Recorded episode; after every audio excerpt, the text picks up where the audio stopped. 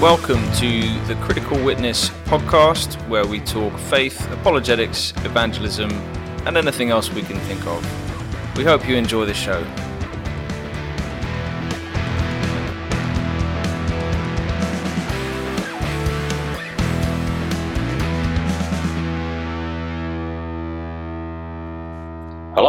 Welcome to Critical Witness. Uh, we are joined by Inonge, who will be on the screen momentarily.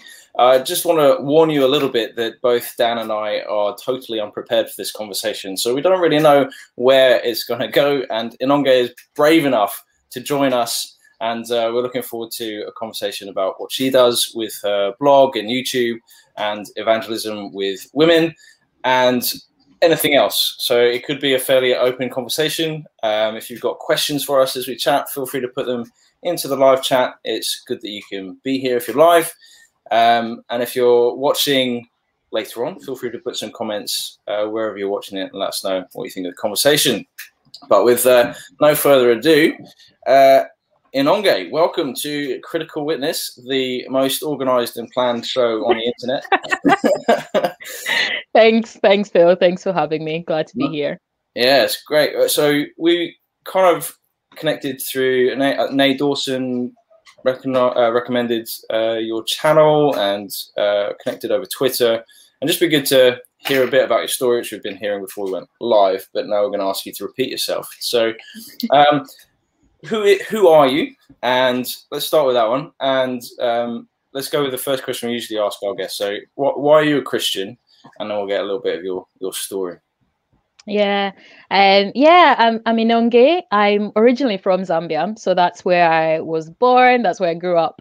And uh, 16, 16 years in August, I moved to to Scotland. Um, so so that's kind of a bit with my background. My accent is, uh, yeah, a combination of of everything and and nothing at the same time. And uh, I um, it, it's interesting. Zambia is quite a Christianized country, if you like. Uh, I say Christian, like constitutionally and culturally. Um, so I, I, always kind of grew up with an awareness of um, understanding um, who God was and came to faith at a young age, just by understanding the gospel, like the the seriousness of my sin, and the need for forgiveness, and the need for trusting Jesus for that forgiveness. Um, but yeah, I, I hit a bit of a bumpy ride. I think when I moved to Scotland, which is one of the most like contrast to Zambia, one of the most secular places in, in the world, and just did not know how to answer many questions that were thrown at me. So it, it, took a lot of working through that.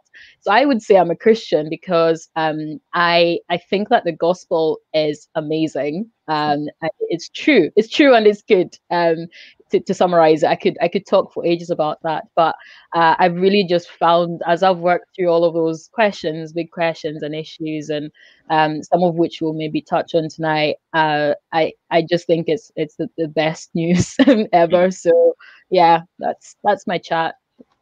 Awesome.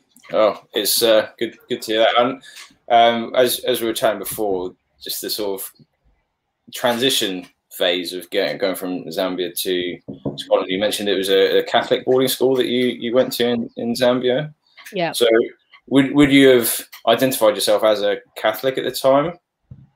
No, I went to a Reformed Baptist church. oh, right. Um, it's, it's ma- massive contrast. Um, just just to kind of paint the, the picture in, in Zambia a little bit. Um, I think our parents, when they were raising us up, I thought that the best way out of poverty was education, and so that was kind of the most important thing. So you know, even Christian parents that would you know reformed like Reformed Baptist, like um, you know, didn't have a an issue, I, you could say, most of the time, sending you to like a Catholic school um, if you were going to get a good education. So really, I was in that school not because it was Catholic per se, but because it was a good school and um, you needed to achieve higher grades and it just gave you a best chance i guess in life of, of going to a good university getting a good career you know the path out of poverty as it were. So um yeah that's how i found myself in in the school. And I, I don't know maybe it did have an impact. I was only there for two and a half years and then i kind of moved to a school which was the opposite of, of all of that in, in scotland.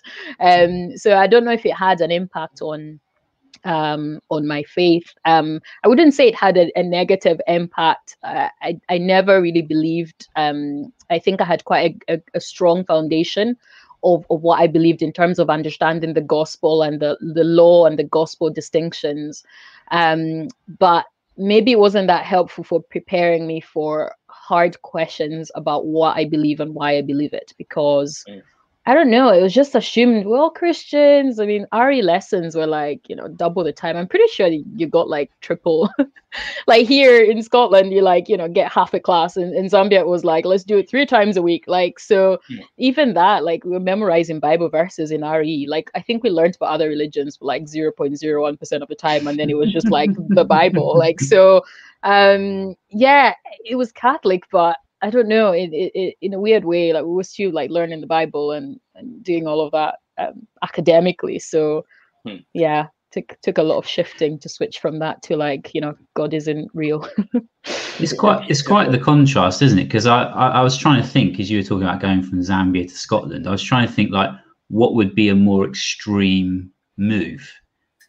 And it's not it's not obvious. I think Scotland must be in like at least the top ten because mm-hmm. it's it's incredibly secular, even within the UK. Um, you know, I haven't looked at data recently, but it's always struck me as probably the more the more secular out of the and most critical of Christianity, I'd say in particular. Yeah. I'm not sure if that uh, sort of resonates with reality, um, but I know that you know in terms of the the kind of secular journey that they're on. Um, quite Orwellian in their, um, you know, at the moment in terms of things around hate speech and things like that. Um, does that translate into um, a sort of cultural hostility towards the gospel in your experience as well? Um, I think it was different when I was in um, high school and university, and now working, I guess, in a secular context. Um, I think the hostility well high school was more like you know the way high school is it was more like a mockery. Um so i, I think that's what i found hardest. Um i was not only in a different culture um my accent sounded funny um like, you know people were asking me silly questions. Uh, but you know, RE lessons, like I hinted at, was very much like, you know, does anybody still believe this nonsense? Um, you know, for, for those people that do like the RE teacher was very anti-Christian in like a um, you know, really, I don't know, that he felt so comfortable saying that in front of the class and everybody would just laugh. So, you know, it was more that I don't think anybody like would say like bullied me or anything, but it was just like, oh, like I mean, believe what you want, but gosh, you gotta be stupid to believe that. Mm. Um, and I think when I went to university, and, and maybe this came with the territory of studying law, um, whenever there was any kind of moral issues, um, because you're having a conversation in, in such a, you know, what does the law say about this? It's very difficult to like bring the gospel into that and be like, yes, but like Jesus, like, because you're just like, you know, is this right or is this wrong? And, you know, should the Lord do this? Should the Lord? I found that the hostility more came as, um that happened quite quickly i think from first year to uni to like maybe third or fourth year it was like you know if you if you believed um uh, a, abortion, for example, was wrong in first year, people would be like, "Oh, okay, that's that's fair enough. We disagree." But by third year, like you bigot, you know. It's, so it, it was um, maybe more open to dialogue, but people were still like willing to tell you what they thought about what you um what you believed. And I think when I left university, I've I found it more to be like a polite secularism, as in like you do you boo like we'll just like we'll just we just don't care we don't care you do what you want um and probably because people don't want to get fired so um you know people just leave you to it and I think that's what I found hardest because I'm like, somebody talk to me. I just want any conversation. Like I almost missed some of that hostility because at least I had something there. So, um, so it, it becomes much harder to to generate conversation on anything of meaning, um, because people are almost too scared to like we, we need to uh, i respect your religion. I'm like okay that's fine. I, i'm not actually offended by people asking me hard questions but people are scared to ask those hard questions. They don't want to be seen as intolerant. So i've just seen i don't know whether that's just because of those contexts school university and, and work or if maybe a bit of both the culture has shifted as well um, in terms of how, how people relate so that that's been my my own experience and so now I'm trying to work out, okay, how do you talk about the gospel to people who don't want to talk about anything meaningful. yeah. Um, yeah, what does that look like? Yeah, I mean, because it sounds hard, doesn't it? Because it sort of blunts your inquisitiveness as well. Like if you're always worried that if you um, you ask someone a sort of probing question or, or a critical question that, um, and this is what I was saying, the more sort of Orwellian sort of um, kind of, of, of culture of, of being so concerned about um, offending someone or being perceived to have upset someone. Um, yeah, it's hard, isn't it? I I, yeah, I mean, I don't. We probably don't want to get onto this just yet because we've missed some stuff you probably want to talk about. But, it, but, but, but, um, but it's it's it's um. I mean, how how how have you worked out how to to to discuss the gospel and have have actually meaningful conversations in a culture where people are are, are fearful of being inquisitive or offering perhaps what they really think. Because i think all that happens is people sort of self-censor don't they? And, and actually they do have probably a lot of criticisms about christianity or even the very notion of, of, of god. But they're much they're, you're in a culture like that you're hesitant to to share them and be honest because you're scared you're you're worried you're you know you're fearful of of the the the, the ramifications of perhaps um, you know being perceived to, to have been offensive so what I, I, guess what have you what have you kind of discovered along the way so far i mean and maybe what what what have helped what's helped you in that trajectory since mm-hmm. you know high school and, and things yeah, um, very much a work in progress still. But I, I think two main things. Um, one is is um, having meaningful conversations in general about anything. Um, so I don't know if this is just a Scottish thing, but like, man, you, we could just talk about the weather all day. Um, and you, the, the, chat, you know, what did you do at the weekend? All that's nice. But just delving deeper into what people love and enjoy, whether that's like football or like museums, even if it's something I'm not interested in, it, loving people enough to care about the things that they care about, and then just probing and just like, you know, what do you think about that? I remember having a conversation about like Love Island. Like never watched it, don't plan on watching it. Like just not my vibe at all. I don't think it's it's helpful. That's another conversation. But everybody everybody was watching it and I was just like just out of interest like why do you watch it? Why do you find interesting? And people give different answers. Some are just like, I just love television that I can switch off my brain. I, I like trash telly. That that's you know I, am tired. I come back from work. I just want to switch off. Um, and you know ended up having a conversation about uh, body image and things like that. So that came off just me asking. I could have just been like, oh. Love Island, here we go again. Like, um, but just just being interested enough in why people um, like the things that they do what what's their story um, and then you become the person that people feel comfortable just expanding on things. Because usually people say you're right. Like even the way we say good morning or hello it's it's uh this is going to be the end of the conversation. I'm going to say all right you're going to say all right back and that's that's the end of it. Um when people say how are you? and you say oh not not not bad that's like awkward like okay mm, okay. You're supposed to say fine and then we move on. But but just digging that like sitting with the discomfort and just you know getting to know people a bit better like what's wrong? you know? So i, I think that's one way. Finding a way of loving people enough to be genuinely interested in whatever they're interested in even if you're not interested in and and you know digging deeper into those kinds of conversations. Mm-hmm. and i think the second way that i found helpful is being the one to bring up the hard questions myself. Um, this seems counterproductive productive because like oh you surely you want to like defend christianity and like you know show that it's true and good. Like absolutely. And i think in my early 20s i maybe would have shied away from hard questions like anything that i couldn't answer nice and nice one two three neat tidy answer because i'm that kind of person i like logic i like the facts and i'm like here's the answer to your question. Um so anything that didn't fit that the suffering questions tend to fall into that category. It's like uh who just you're just not going to delve into that. And i remember people would ask um so I used to work in an African restaurant, and um, people would bring up um, like the genocide, for example. Like people turned like the Rwandan genocide, people turned on each other and killed each other. And I remember somebody saying that to me, like, explain that to me. How can you believe? Uh, how can you believe Christianity is true if Christians were willing to like kill each other? And I was just like, mm.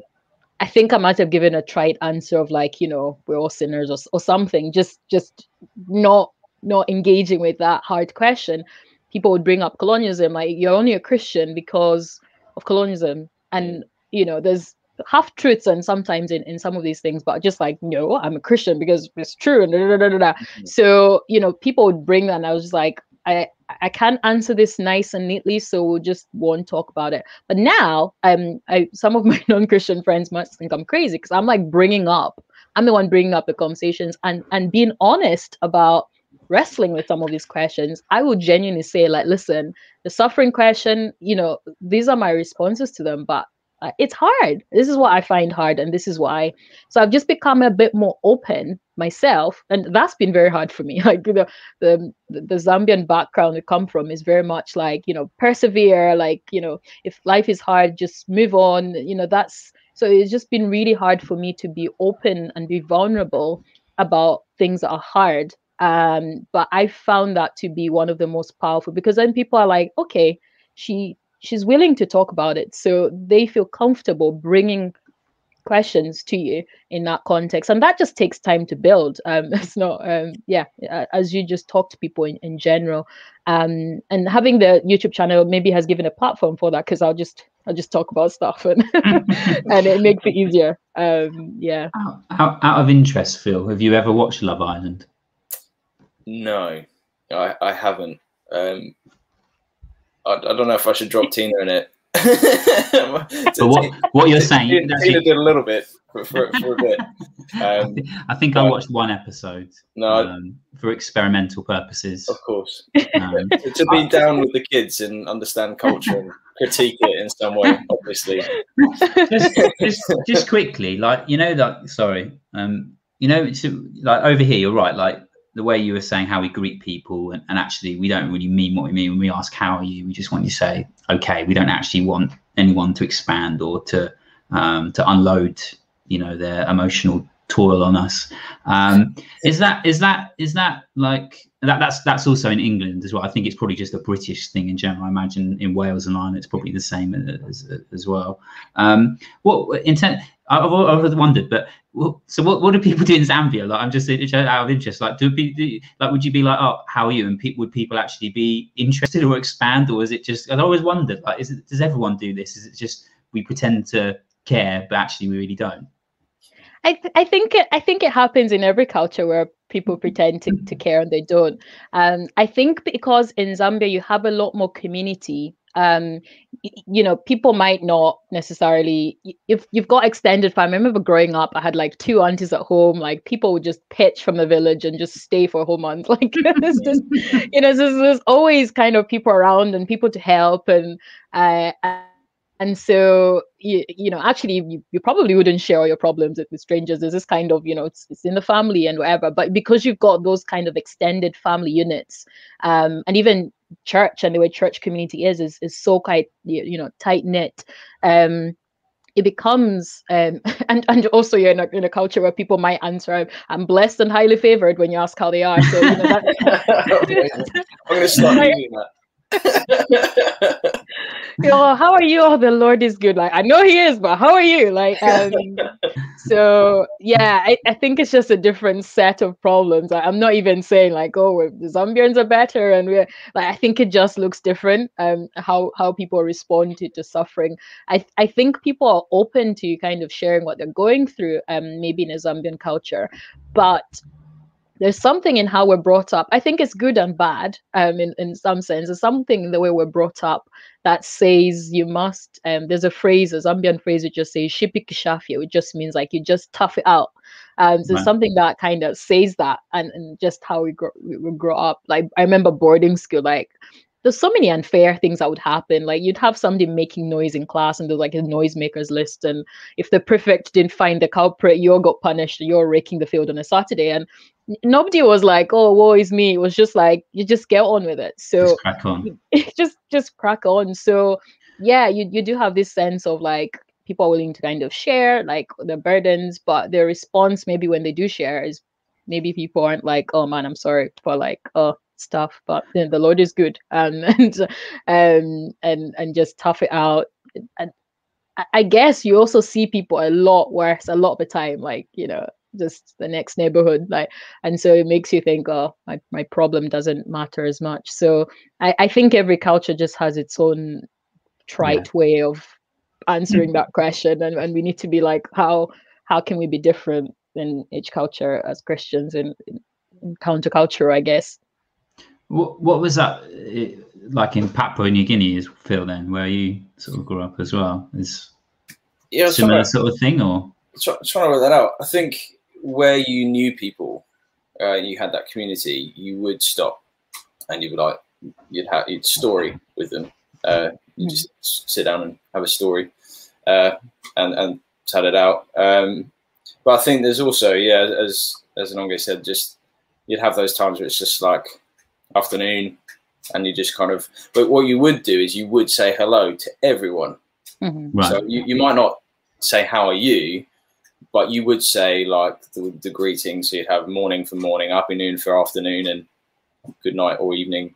It's very similar as English. Um, Tok Pisin was the, the language, trade language that we speak. And the greetings were fairly similar. You could work them out pretty quickly. But you would say that to everyone. So when I came back to the UK, I'd get really odd looks because I would be greeting everyone on the street. like, hello. "Oh." And and the UK thing is you can only do that if you've got a dog. if you're walking a dog and someone else has a dog, then you can maybe make eye contact.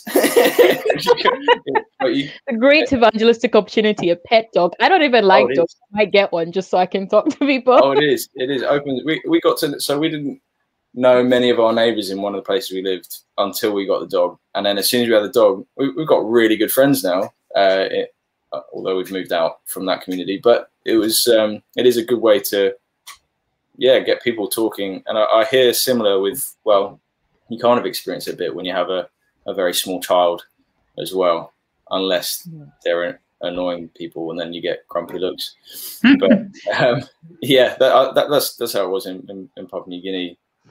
You, but you get the same thing where you'd like, um, "Are you all right?" and you might say fine, and you just kind of move on. It, it changes in regions as well, because like, even in England, like in a middle class setting in the rural countryside, everyone says hello to everyone.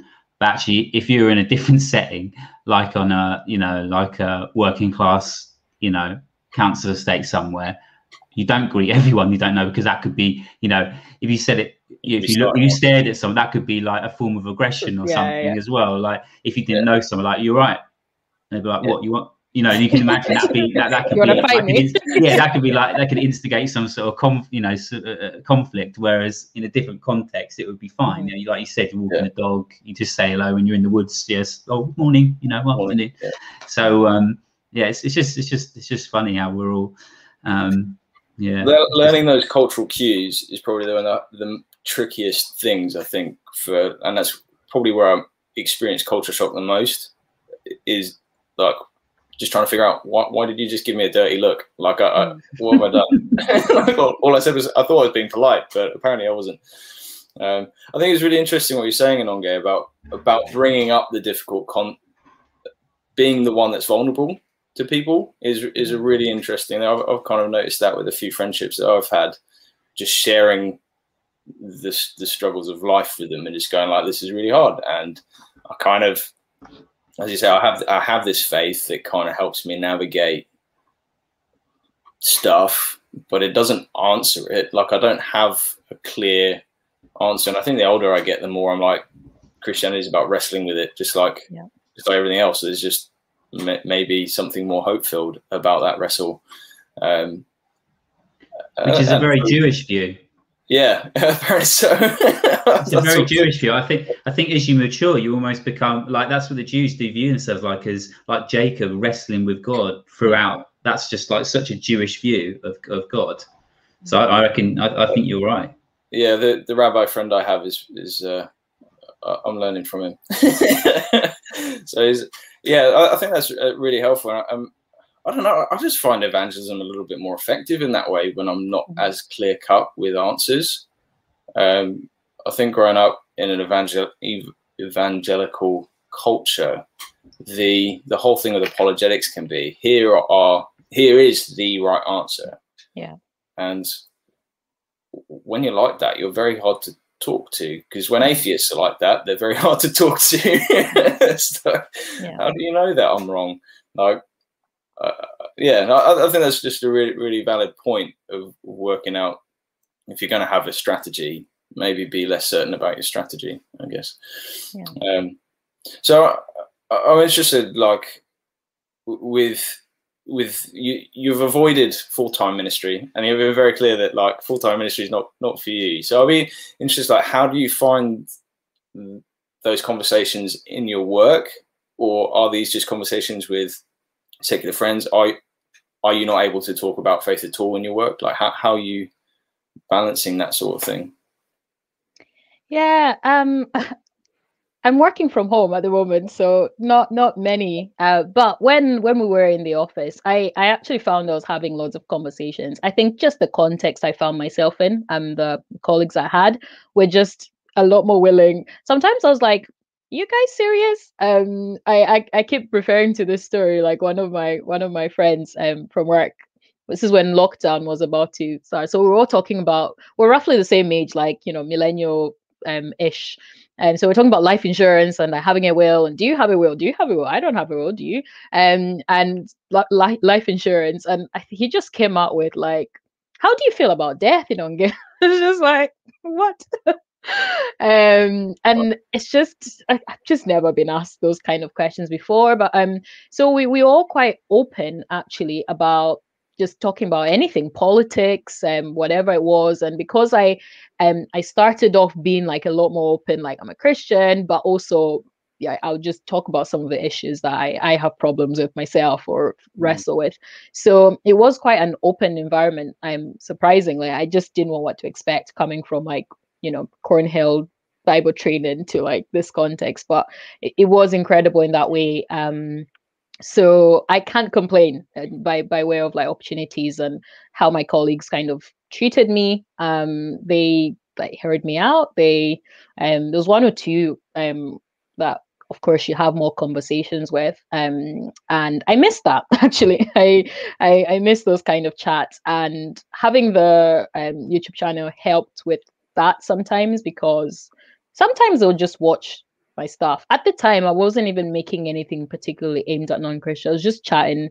I don't, I don't know, just random stuff like Christian worldview about this and the other, and um, well, I don't get watch your videos and I'd be like, oh gosh, which one did you watch? um, and it would be like, oh, the one on like like reading the Bible, spiritual warfare, like nothing like remotely like, oh, really? Is that the one you're gonna pick? Like, come on. Um, I was aiming that at like Nigerian Christians, but anyway. um, so yeah, so it was interesting the kind of things that um one one one of my friends in particular was interested in was like theo the, the theology doctrine type videos. Um, um i'm like talking about prayer and the sovereignty of god. And like you know the ones that were aimed maybe at them like you know finding satisfaction like not interested. Just like yeah. I, I want to know the, this this hard topic. So that was an interest i was like huh interesting. Like you wanna you wanna talk about big theology stuff. You don't want the, the stereotypical apologetic content. You're like, meh. yeah. I'm not asking that question. um, so so it's it's been great actually, and, and that was one of the main reasons I I, I said to you um earlier, Phil, like like full time ministry. I just knew it wasn't for me, and part of that was when I was doing full time ministry type things. I just missed hanging out with non Christians, not because I hate Christians, because I, I get mm. sick of them, but I just there's only so much I could handle of like Christian themes all the time. And I just missed I just missed those kind of conversations. And I was like, I think I think God's made me that way. I think he's given me a, a heart and a passion for people um that that are not christians in a way that i have to like be among them um mm. like living living life day to day rather than just you know training other people to to do yeah. that. And so so that was a big clue just how i was feeling. Like i i love studying the bible. I love teaching the bible. I loved those one-to-ones. You just open the bible together like really really enjoyed it. And and i still do but i couldn't do that. Like i can handle that like maybe two days max. I couldn't do that all the time. So so that kind of was was what I, I was like. Uh, I I think um, finding a way of just going back to, something secular maybe and still finding a way of using my gifts in some way because i've had all this training and it, really privileged to have all of it um, in in everything like evangelism apologetics theology and I, I i felt the sense of like i need to use this i need to steward this and use this somehow to serve the church and so that's kind of what i'm working out like what it looks like to, to, to do that and and and how to how to do that with a full-time job because you can't mm. just yeah Um, yeah, but there's something quite authentic about that. Um, you know, Paul, you know, tent maker. Um, you know about you know working, be, being around, you know, being around the people of God, but also being around people who are not. Uh, and and um, like you said, the opportunities you have, um, you know, you just wouldn't be wouldn't be open to you if you were, like you said, you know, in full time ministry. Um, like you, I, I, wouldn't want to work work work work with Christians all the time. Think, uh, uh, yeah, I couldn't, I couldn't, I couldn't do that. I'm with, I'm with you. It's not, not for me. I mean, there's something nice, isn't there? There's something, there's something really powerful about being around and in community with people who believe the same thing. mhm.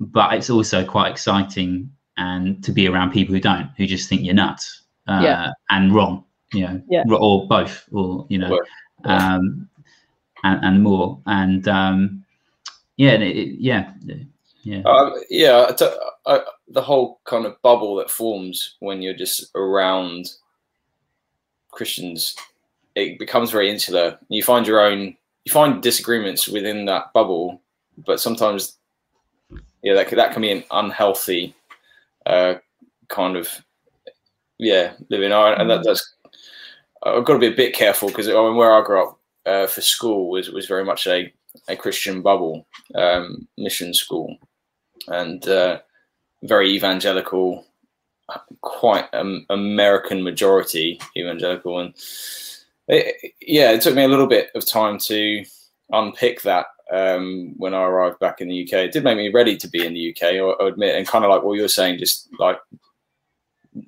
You get a full time ministry is, is not for me. That's kind of how I felt about a, a full time in Christian bubble zone like Mhm. kind of kind of made me concerned about heaven like, i've got to live with these people That, forever. oh, oh, I, can't, I can't do it for eternity. Mm, Maybe a couple of years. Well, that's, that's something to work through but um, so, Like Christians Yeah. all the time. Oh man. Oh, yeah. How, how's that? Yeah. And so, yeah, I, I, think there's there's a healthy aspect to this this time, this life uh, before heaven. There is a, a need to have challenge, and and actually, it's interesting hearing your story because there's there's a bit of inverted. I, f- I found my friends at university were totally apathetic to my faith. It was like, oh, you're a Christian. Let's, let's go have a beer. Okay, and I, I hadn't worked out how to what, what you were suggesting, like in the, the being vulnerable and bringing up things. So it was very, very much not having that challenge. But now working, I'm actually full time ministry um, with Friends International. There's this that I do find there's more, maybe because I'm a bit older and a, a little bit less um, insecure in my faith, I guess.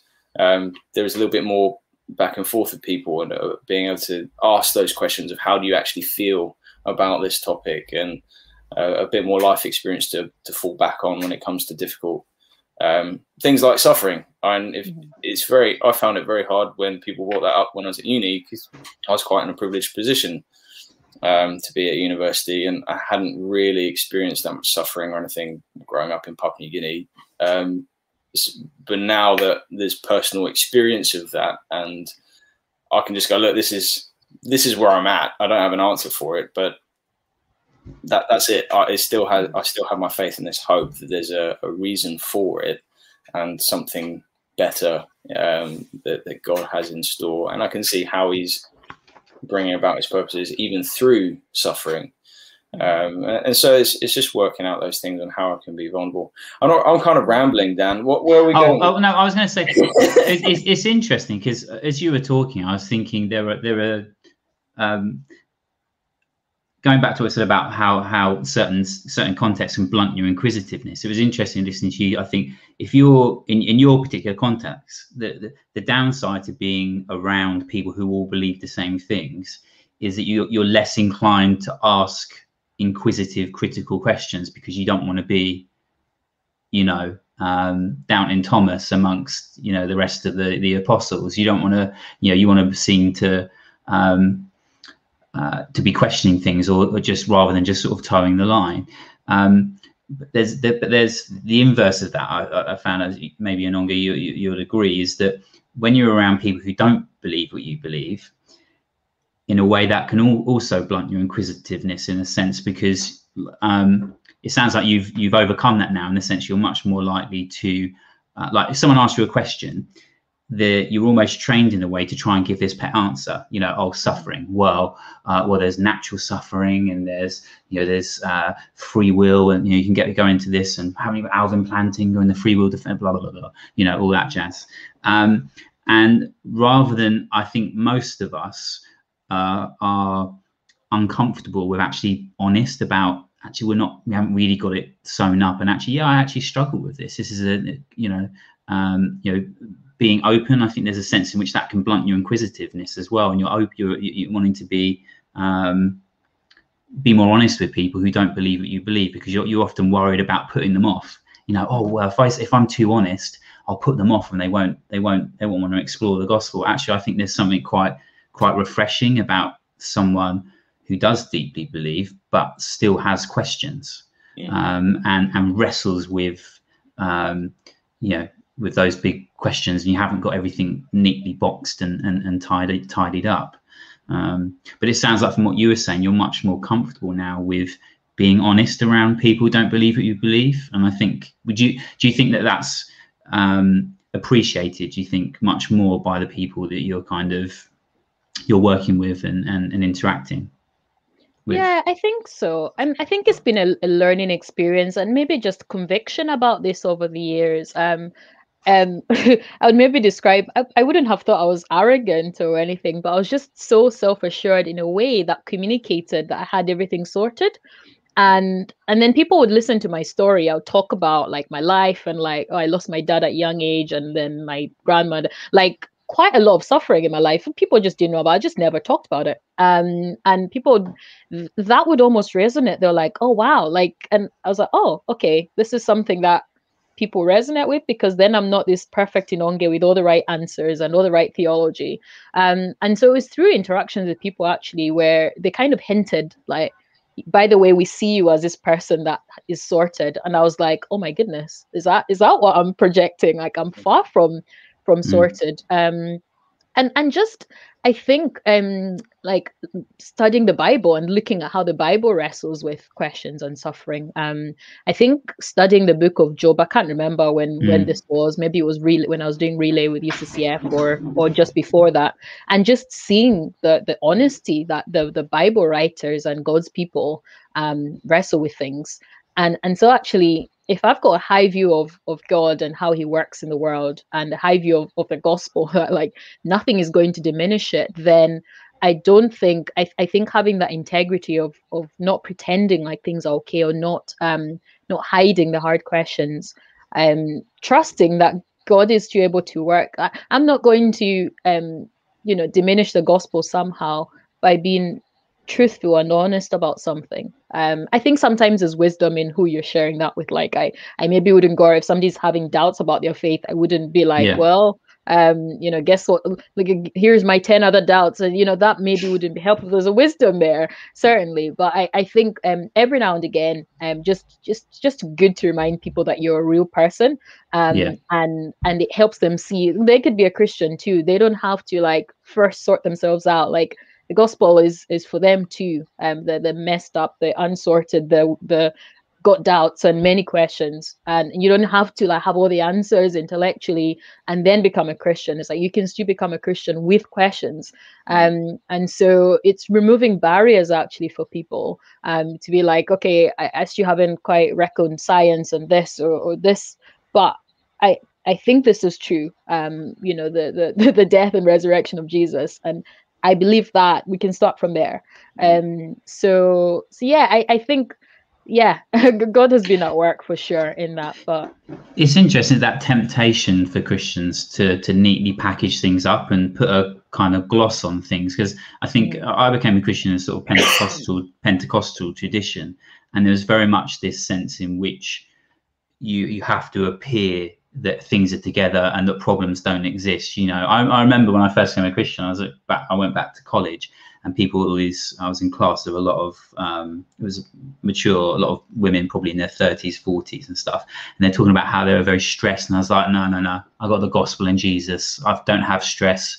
Like Christian I just don't have stress. They're like, they're like wait till you get old and you got kids in the house. I was like no no no no no no. Like like praise God. Like there's I don't I don't God doesn't allow me to be stressed. Too blessed to be stressed. yeah, too blessed to be stressed. Yeah, and like so you pick up all these sort of aphorisms, these sort of false aphorisms, in, in a sense from that from that tradition, and it and, and it so it does almost train you to to sort of um, to neglect to to deny reality in a sense. You know, to deny that you know you don't feel good or you know that, that you are stressed and things with these um, these these kinds of these kinds of sayings and things like that. And I think I brought that into a lot of my um, early interactions with people is coming across, you know, oh well, um, you got this issue. Okay, well here, what about A, B, C, D, and E? See, mm-hmm. done. Yeah, and then what about this question? Well, well, there's E, F, G, H, and I. Yeah, yeah, and you just need to read this book and uh, don't need to worry about yeah. the Bible. Just read, you know, his his, his this person, read about the Bible. Yeah. Um. Uh, uh, we can come come back to that, but would, would you would you be would you be interested? Like, would you be open to talking a little bit more about Zambia?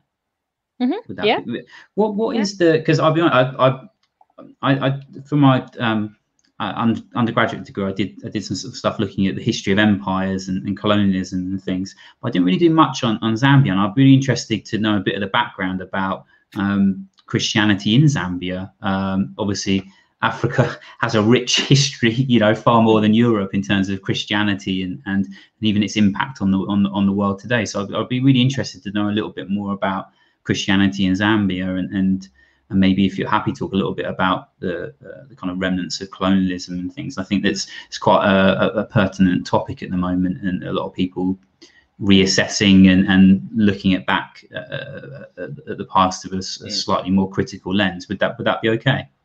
Yeah, yeah. Um, I'm actually thinking about this. You know, I'm very much still still working this out and, and reading the the British High Commissioner to to Zambia put a Twitter post. Man, it was hilarious.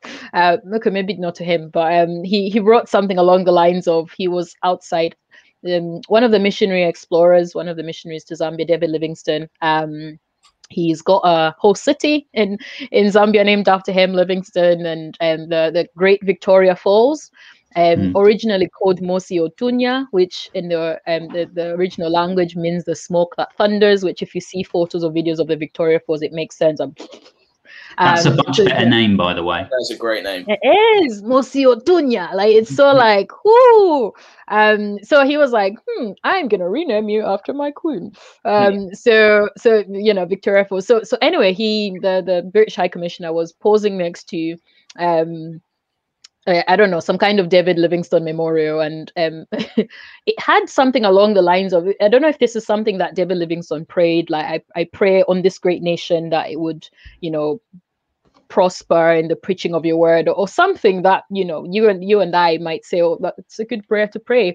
But um I think his question was like what does David Livingstone's legacy mean to you? And because Zambia 1991 was declared a, a Christian nation constitutionally um you know we're always you know, we're a Christian nation we're a Christian nation. We don't do that we're a Christian nation. So mm-hmm. I think what he thought would happen would people would be like oh great he brought the gospel or whatever man, people took him to the cleaners. I went through like I know it's a bit sad. I went through the quote um, tweets and then the comments just to find anybody that said anything nice. There was maybe one person, but most of them were like he brought nothing. He made nothing. Colonialism, religious nonsense. Like it was just like absolutely brutal. Um, and I was just like, wow, like people are not having this anymore. Um, so it is um quite a hard quite hard. For me i'm like i need to work that out because um when i grew up um studying so i did have my high school in zambia so i did some history and the, the, the history the way we learned history was interesting. So you know you, the, the the african history was very much the way it was phrased was kind of savage like you you had your kingdoms and where they you know originated from and which tribes came from which kingdoms and you had the origin expansion and decline. And the origin would be like you know they took over this kingdom and then they expanded by selling each other and trading each other and and killing each other and then decline would be like and then the king died. Um and you know that and then whenever you learned and then you would be like fast forward to you know David Livingstone and people, and it would be like you know, the questions on the history paper would be like, what did Dr. David Livingstone, um, what did Henry Morton Stanley say to Dr. David Livingstone when they met, like a, another explorer, Dr. David Livingstone, I presume, like that. You know, it, it was just like, oh, African history, you know, savagery, like David Livingstone, you know, what, what did they say when they met? It was all very, at, at the time, I was just memorizing, I was trying to pass the exam. So it's just like, mm-hmm. we'll memorize the essays. I don't know who wrote it, but it, it obviously came very much from a Western lens. So, um, so so on, on one end, you kind of have this kind of colonialism that brought in um, a, a lot of the remnants that you see today. Like I talk a lot about how I used to be embarrassed about my culture growing up because anything that was white was good and anything that was African seemed bad. So we traditional African clothing we would have days in school to celebrate like Independence Day or African Freedom Day. And none of us wanted to wear it. Like it was just like, oh no, like that's like the village people wear that. Like we don't we don't do that. So any civilization and, and education was associated with the West and English we used to get punished at school for speaking Zambian local languages, like speak mm. English. Um, and I was just, I've just been thinking about looking back and like mm. so many things messed up. Um, and so, yeah, but then you have this kind of Christianity existed in in, in, in Africa way before the the colonialists um, um col- uh, colon colonizers colonizers um sound mm. like Black Panther um way before and didn't mean to go Wakanda there, but and yeah, where, where before colonialism arrived, like, and I, have been reading a really helpful book just detailing like the history of Christianity in Africa and different African theologians. So, um, there is that. The reason we don't know about that, um, ironically, is because of colonialism because we mm-hmm. just never learn things from from the perspective other than anything from a western lens so um but you do kind of I was chatting to my mom about this and you, you had these kind of revivals in zambia and, and the reason zambia is a constitutionally christian nation is because there's a point at which and this happens a lot where there's like a revival and then you mm. know people put laws that are like christian because everybody is just like just fire jesus everywhere um, so you you have that in in one sense. It's like okay, the gospel is good, but like colonialism isn't, and you shouldn't try and just because you know maybe um, the gospel came in in a different wave um, doesn't mean that you you kind of justify the other thing like the mm-hmm. means that it came through doesn't justify that like it doesn't become good just because something good may potentially have come out of it because yeah. other bad stuff came from it as well um so yeah, I don't even know where I'm going with this, but um... no, no, it's, it's really it's, helpful. It's, it's, there's some there's some stuff that I've been working through with some friends from Papua New Guinea that sounds very similar. So in, in the school, I was in. So for the first part, like primary school, I was in an international school in one of the main cities called Mount Hagen. And when you were just saying that they're punished for speaking your local languages, it was, it was similar there. like if you spoke Pidgin English or the trade language, you'd yeah, you'd be told off. It's, it's, about English. That's our that's our national language now. Is like, oh, was it? Is it? like, yeah. How's that worked yeah. worked out?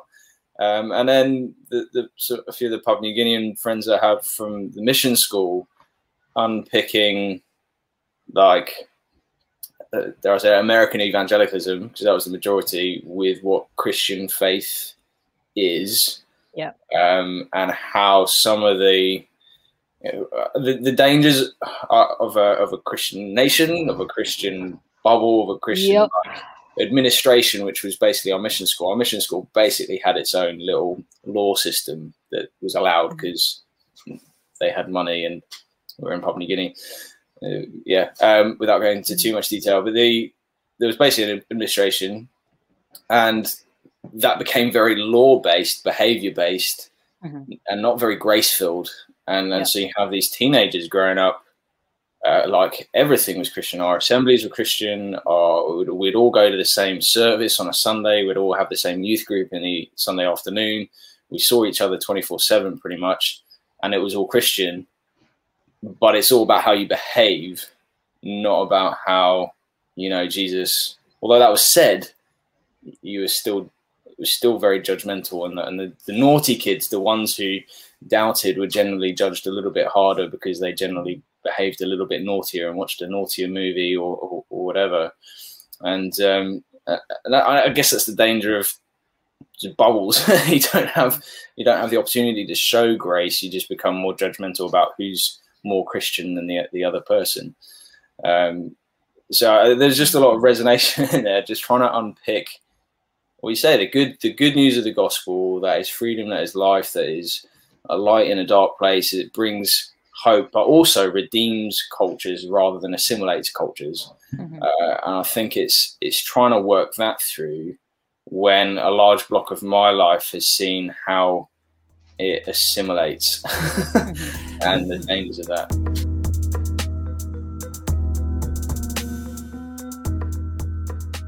Hi there. This is Phil Dunkoff. Thank you so much for listening to the Critical Witness podcast. If you like what you hear, please do uh, subscribe, share the episode, and write a review. It will help others find us. And if you really like what you hear and want us to grow, please do consider supporting us through patreon.com forward slash critical witness. Enjoy the rest of the show.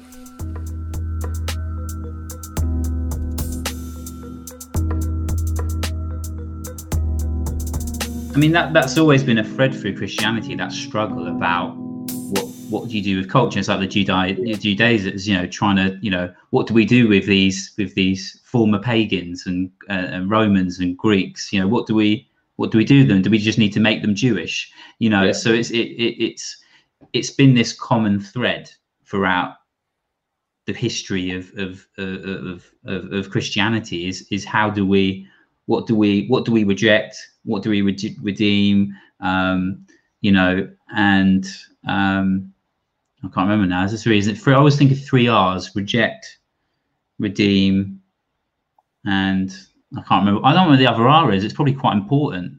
What are you doing in the culture? But, but it's one of those. I don't know. I don't know. Sounds yeah, good. one of the. It will come to me later. I'll, I'll, wake up at like three in the morning thinking. That's the one Um, later on. Yeah, so it's it's it's difficult, isn't it? Because I always it, it's quite sad in a way because you know looking at um, you know the, the, history of Christianity in Africa, and then what it what, the, the you know people I think in their hearts thinking they're doing good, trying to turn everyone in Africa into a suit wearing Victorian Baptist or Anglican it, it is it's because we, we've lost what's dis, you know you, you lose what's distinct about African Christianity. I mean, a lot of you know, thankfully there is a you know there's a lot um, you know that's still very distinct about African Christianity, but there's still that that remnant of Victorian suit wearers. Uh, I, I, have a thing with people wearing suits. Uh, uh, I'm not not a big fan of suit wearing Christians. Um, no well, offense yeah. to anyone listening who wears a suit to church, but um, I know it's it's complex. Um, but but it's interesting. You look around the world. Look at North, you look at South Korea. Look at Christianity in South Korea. Uh, look at uh, like you said, uh, Zambia, Nigeria, Ghana. Um, then you go down to South America as well and look at Brazilian Christianity and and and, and, and, and Argentina. It's just it's just it, yeah. It, it's um, you know there's both there's good and bad, uh, and I think people have a tendency to if you're a Christian to focus on the good and if you're in a critical position, is focus on the bad. Mm. Whereas I think it, it is, you know, like with most things, it's far more nuanced than that. You know, we do, mm. you know, um, there is bad, there is good, and here we are. You know, here we are today. Um, there was bad before, there was good before, uh, and some of those good things were exchanged for bad things, and some of those bad things were exchanged for good things. Um, but, how, how yeah. are you? How are you finding that in your own faith Inonge? Have you? I imagine there's been a bit of a journey through that I don't even. Uh, yeah, just just have you how have you processed that? Are you still yeah. processing it? Still processing. Um, I think. um, interesting enough, it, it, was those conversations I mentioned earlier with um, people from different African countries asking those hard questions about, you know, genocide and colonialism and, and all these things. And then I was doing some, um, when I was doing relay, we were learning some of the theology covered like the Trinity and um, like Mike Cruz is really helpful on that because he talks about delighting in the Trinity, like the Trinity not being like a bad math problem, but actually something that that is good. And and I think just um, another book was Popologetics, just thinking about culture and thinking about diversity and thinking about um, how those things worked with with who God who God is and and how God made things to be and how things are going to be in the end in Revelation. So um, I, it was actually like reflecting on the Christian worldview that helped me go back and revisit. Hold on a second, why am I embarrassed about um, African traditional clothing? Why am I embarrassed about cultural things? Um, and and also I found people interested in my culture, and, and it was an in into like talking about other stuff because people would be like, "Oh, Zambia, tell me more!" Like, and people were interested. I was like, "Oh, okay, mm. yeah." Like I remember inviting my hockey teammates to I didn't think they'll turn up. So I like, I'm going to invite them for a meal, but they're not going to pitch. And, not, and so I made it Zambian themed. I just played this card. I made it Zambian themed because I was like, now they can't say no, you know, um, they have to come. So, um, so a lot of things were happening in the background that just made me rethink that. And actually, it's, it's because I have um, thought about that kind of Christian identity that I'm like, you know, this is this is not inconsistent and just trying to make those gospel connections and threads um, such that now i'm like i'm celebrating the the good critiquing some of the that which is in good. I know there's there's a wave of like pan-africanism which is like well we must look at everything through like an african lens. But like i, mm. I still need to look at things with a christian worldview lens because i'm a christian. And um, but i need to then revisit some of the things that i was told growing up in a Reformed Baptist church, you know, you've got the regulative principle of worship, and so like any, you know, drums, whoa, like mm, mm. you know, you then in just rethinking some of those things, and and some of um, it's it's funny you mentioned American Christianity. It just infiltrates everything. Um, I'll I'll be watching things, and and some of the things that we, we used to practice in the church, and I'm like, it just doesn't work in in a Zambian context. Like anytime I listen to you know blogs, especially blogs to women, and they talk about homeschooling, and they're like, this is the right way to do it. And I'm like, okay, but like you're, li- you're living in a country with like higher literacy rates and um, with like socioeconomic advan- advantages. You've got a library, you've got books. Um, uh, so you're gonna tell a woman in an African village who can't read that like she's somehow less Christian and it's a lesser option if she's not homeschooling her children who don't have access to life. Like just stuff like that. I just mm. would start to pick up on on things I think from yeah, living in Scotland and then like observing. So working out what are the kind of timeless gospel truths, what are the important things, and what are the cultural um, applications of some of those, and what are the blind spots that that we might experience, um, that sorry that, that we might have mm. um, when we're doing that. So so that's what I'm constantly doing, and I'm like, is this just my Scottishness? or with my Zambianness, like not not even like w- one culture overriding the other. Like there are some things that you do in, in Zambian churches or Zambian culture that I am I, I don't know about that. Like where does that theology come from? That's not in the Bible. Um, and so it just makes me more like uh, I'm on my toes about I don't want to inflict in the same way that has been inflicted on me subtly through teaching. Um, I don't want to inflict that on on other people. Even the idea of soundness. Like my friend challenged me recently, like, do you growing up in reformed culture you you have a sub you subconsciously think black preachers are somehow less sound because they sound somehow less expository because they're you know maybe more expressive. And i was like I, I I knew I subconsciously did that. Like if you sent me a black preacher, of course some of them, you know, there's some dodgy ones there, but like I would just almost see that and subconsciously I'm like, they must not be sound because they're not, you know, you know, John Piper or whoever.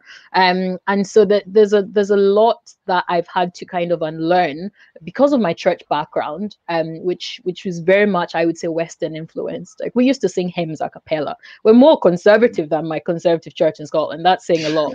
Um so, so I just like, well, what is the Bible say? What's clear? And and what is kind of you know hold loosely. And i think it's a helpful principle to take because then you're constantly reflecting and and working that out and leaving room for people to do things a bit differently. Even if you think I, I i, think like some of these missionaries pitched and they're like drums and they're like ah oh, this is too strange. And anything that was too strange they're like ah oh, better not do that not biblical. So you know how do i not do that in other ways in other contexts um, and just repeat the same mistakes just in a different way. So I'm just cautious about, you know, hold on to the main truths of the gospel and, and proclaim those boldly. But areas, sure, I have convictions, but where they're secondary or whether I think this is cultural, I would say so or like hold hold on to it loosely. And I think that's yeah. a helpful way of kind of still navigating that. Yeah. I've remembered the third R. He's done it. It's receive, reject, redeem. Ah. Nice. There we go. There we yeah. go. That's, that's helpful. I, I think that process is really helpful. Being, I, I don't know, I, I, for for whatever reason, I I was quite critical of the bubble that I was in, and I think part of that was my parents worked with an external mission organization. So when I went to the mission school, I was boarding and still technically an outsider mm. and then I go back to where my parents were during holidays, and so I was very much and probably still am as uh, critical like just able able to pinpoint where we're not living in a in a way that should align with what we we preach. And I, have got into all sorts of debates on the internal email system uh, email forums as it was at the time with our slow dial-up internet. Um, and uh, just finding it so frustrating with things like um, just just people not aware of their culture that they bring, um, where there would be things like Christians who are about to go back home, uh, call it going finish, as we I, I, don't know what other way that would say you'd, you'd leave permanently, and instead of selling things in the local currency, in kina and allowing anyone to purchase these things that they they had, they would sell them in US dollars, and mm-hmm. so Papua New Guineans who are on the mission center wouldn't be able to access these things. They wouldn't sell them at discount, like they wouldn't just be like giving them away. And you're like, mm-hmm. what's the purpose? What's been the whole purpose of you being here? just to, to hold this stuff. You can't take it back, mm-hmm. but you want to earn money from the people around you. And it, it was things like that where you're just like, surely like gospel living is like, okay, it's a bit sacrificial. Uh, here's some stuff that you would never have access to in Papua New Guinea. I, mm-hmm. I've got access because these people paid me loads of money in the States to be over here. Yeah. Here's, here's the stuff if it's useful. Um, and it, it was things like that that just, yeah, I was very ready to leave that bubble. And but it's still kind of in there, just mulling things over of, of like in as you say in the in the churches that we're in now how are we blind to the culture that we're in? And how we become aware of those blind spots is having well people like yourself uh, just having a diverse church and listening to those people who have the experience of, of a different culture and and allowing us to explore well how, how does the gospel help us to live this out. Um, and and I find those that kind of critique generally is received defensively. So when I made that critique, was like, "What are we doing here? Like, why are things being sold in US dollars in Papua New Guinea?" The challenge was, well, I actually had someone. What, what, what have Papua New Guineans done for us? That was that was a missionary response to to the criticism. And I'm going, oh my goodness, wow. why are you even in this country? Like, I, I, yeah. I, don't understand. I can't empathize with a response like that. Mm-hmm. And, um, and, and so trying to un- help people see their blind spots without them doubling down and going, this isn't my culture. This is, this is Christianity. Mm-hmm. Um, is it's really hard yeah. to, to, bring that graciously. So just kind of on on that, when you're discussing these kind of blind spots in your interactions with them, have you had any experience of well, a good experience within the church of people kind of recognizing those those points where actually this is this is Scottish culture or or Western culture, and, and maybe we can learn from that, or or have you experienced and and have you experienced the sort of negative side of that as well? Yeah, um, I think surprisingly, uh, uh that that's that sounds sad because like I, I think I just generally expect um resistance whenever I'm challenging anything that the church saying, but like it's been relatively like positive whenever I've kind of talked about this. I remember having a conversation with one of the elders in my church about it, and and he was like, "Yep," like I was like, "Oh, okay." I expected to like do a bit more convincing than that. So um, I I think it depends how how you how you tackle it. I think you I think giving examples um and um I think it helps in my case because I'm like I, I, like living in two different cultures um helps to I'll say for example when you do this thing this is how it comes across this way and here and just laying it almost like dumbing it down a little bit because you're just being like explicit in what you mean. Um I think it, it's become maybe popular to just use um phrases and euphemisms and you know talk in, in general terms. I, I I like to be where I can call out what exactly I'm referring to, give one or two examples of what I'm referring to. Um, and so that, yeah, that's one way of doing it. I think if churches, um, you know, I don't want to become like the poster girl for like, you know, diversity and whatever. And and I would just say, and and you've hinted at it there, Phil, um, having um partnerships or, or relationships in some way with churches that are different from you. So both at a level, um, a local level, like citywide, um, because that will kind of maybe bring out some of those socio-economic blind spots. Um, but then a national level, but also in an international level. It's just really hard.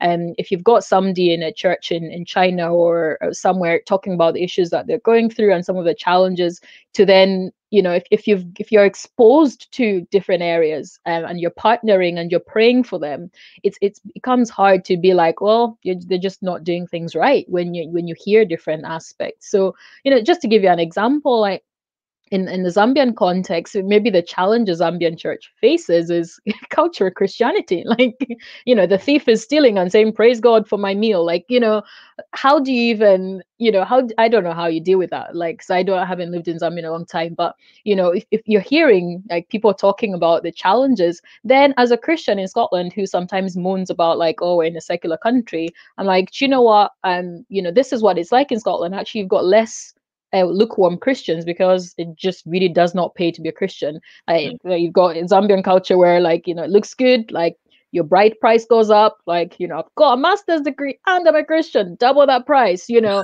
um, here it's like gosh you weirdo, like extra level of weird. Um, mm. so you know just it just brings perspective, like having having those relationships. So so not being kind of insular, whether that's you know just you, your church, or your denomination, but like of course sometimes it's difficult to partner with people with different beliefs but in some way like pray for them like um you know the iranian church down the road or you know the african church or you know the korean church what, whatever it is and then nationally as well look beyond Scotland because you know there's there's a church beyond that, and then international again, international, not just like you know this one country different countries and mm. praying and and the, letting the whole church be aware of that. Not just that one day on mission sunday like we pray for this random country that nobody cares about and you know giving them a 10 minute slot. Like intentionally doing that i think helps um, at the globe as a global church um, to, to have a bit more perspective about what we're going through um, and maybe highlight some of our own blind spots. So um, yeah.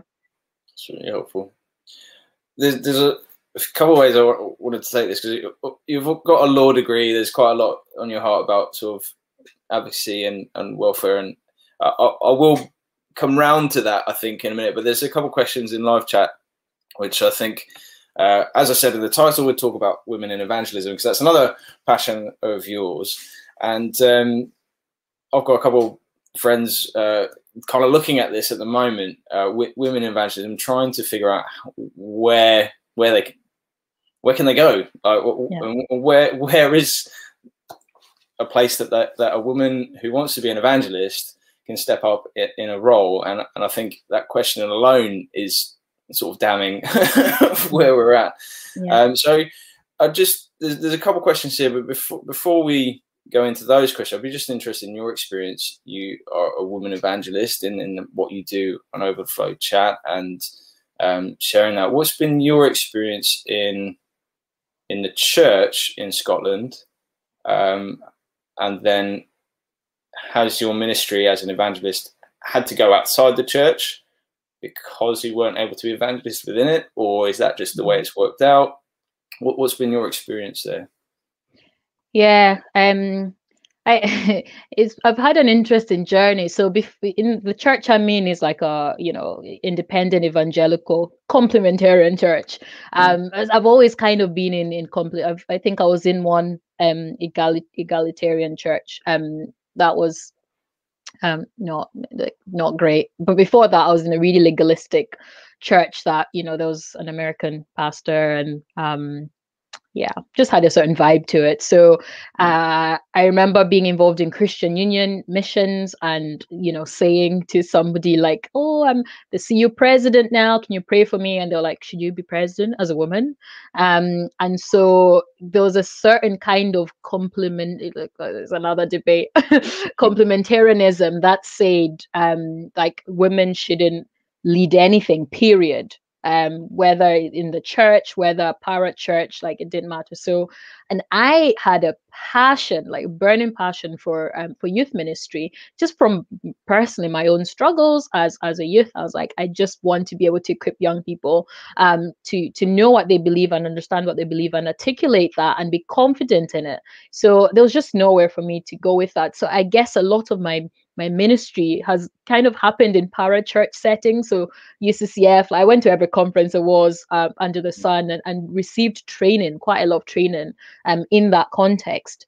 Um, I left that church eventually, you know, more because of not even because of that, although I was like, okay, great, so I can't I can't do the ministry I want to do.